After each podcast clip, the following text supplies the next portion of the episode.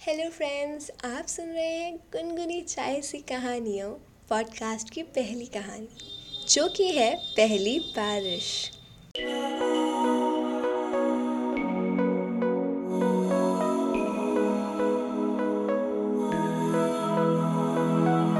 आज मेरी लाइफ का सबसे अच्छा दिन था, क्योंकि इतने सालों बाद मैं अपने बचपन के शहर बनारस आई थी। बनारस काफ़ी बदल गया है। प्रकृति की राह पे चलते चलते इतना बदल गया कि मैं तो पहचान ही नहीं पाई कि ये बनारस स्टेशन ही है। बचपन में स्टेशन इतना खूबसूरत नहीं हुआ करता था। ये सब ख्याल मेरे दिमाग में चल रहे थे जब मैं बनारस स्टेशन पे खड़ी थी। मैं एक टक वहाँ खड़े होकर स्टेशन को निहार रही थी।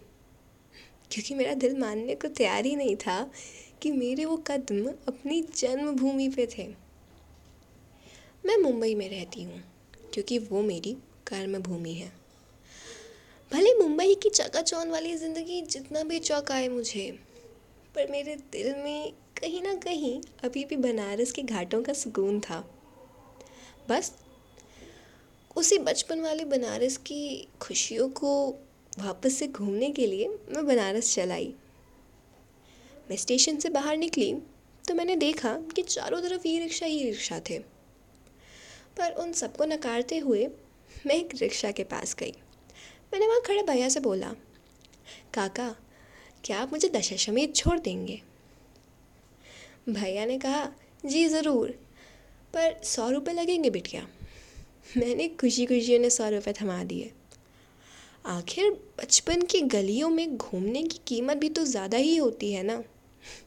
यही सब सोचते हुए रिक्शा चलने लगा।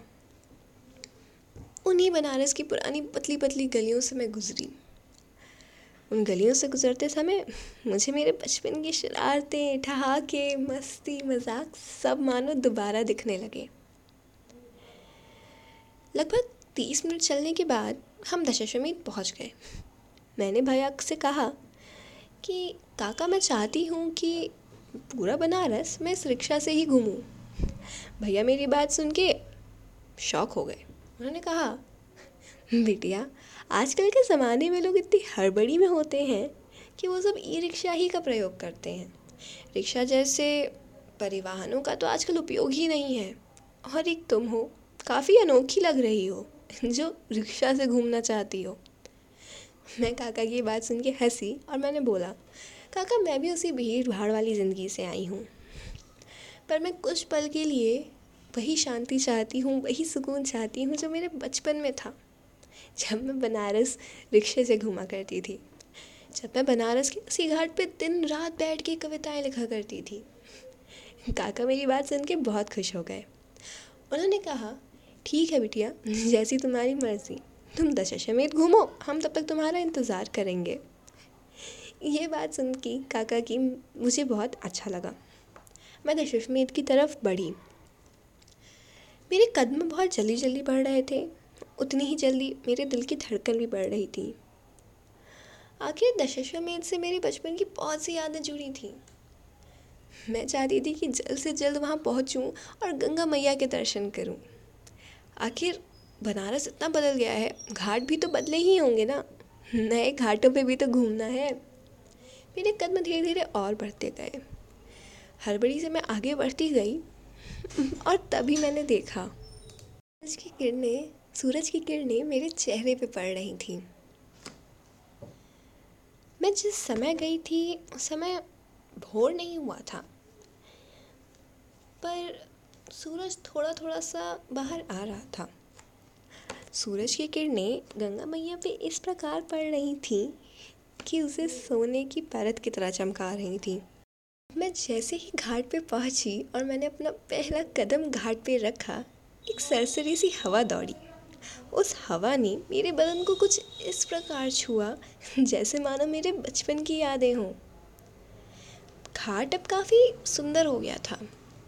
बैठने का इंतज़ाम भी हो गया था। पहले तो इतना अच्छा नहीं था घाट। सिर्फ़ मिट्टी ही मिट्टी हुआ करती थी। और अब घाट काफ़ी साफ़ सुथरे लग रहे थे। मैं घाट पे पहुँचते ही सबसे पहले गंगा मैया के पास गई। वहाँ जाके मेरे दिमाग में मेरे बचपन की सारी यादें किताब की तरह चलने लगी। मुझे याद आया कि किस तरह बचपन में मैं अपने दादाजी के साथ आया करती थी। हम रंग बिरंगी नाव बनाते थे और उसे गंगा मैया में बहाते थे। शाम को घाट की आरती भी देखने मैं दादाजी के कंधों पे ही बैठ के आया करती थी। ये सब ख्यालों में मैं खोई ही हुई थी, तभी पीछे से एक आवाज़ आई। मैम लेमन टी लेंगी क्या? आखिर कौन था जिसने मुझे ग्रीन टी ऑफ़र की? आखिर क्या होगा मेरे इस बनारस की ट्रिप में?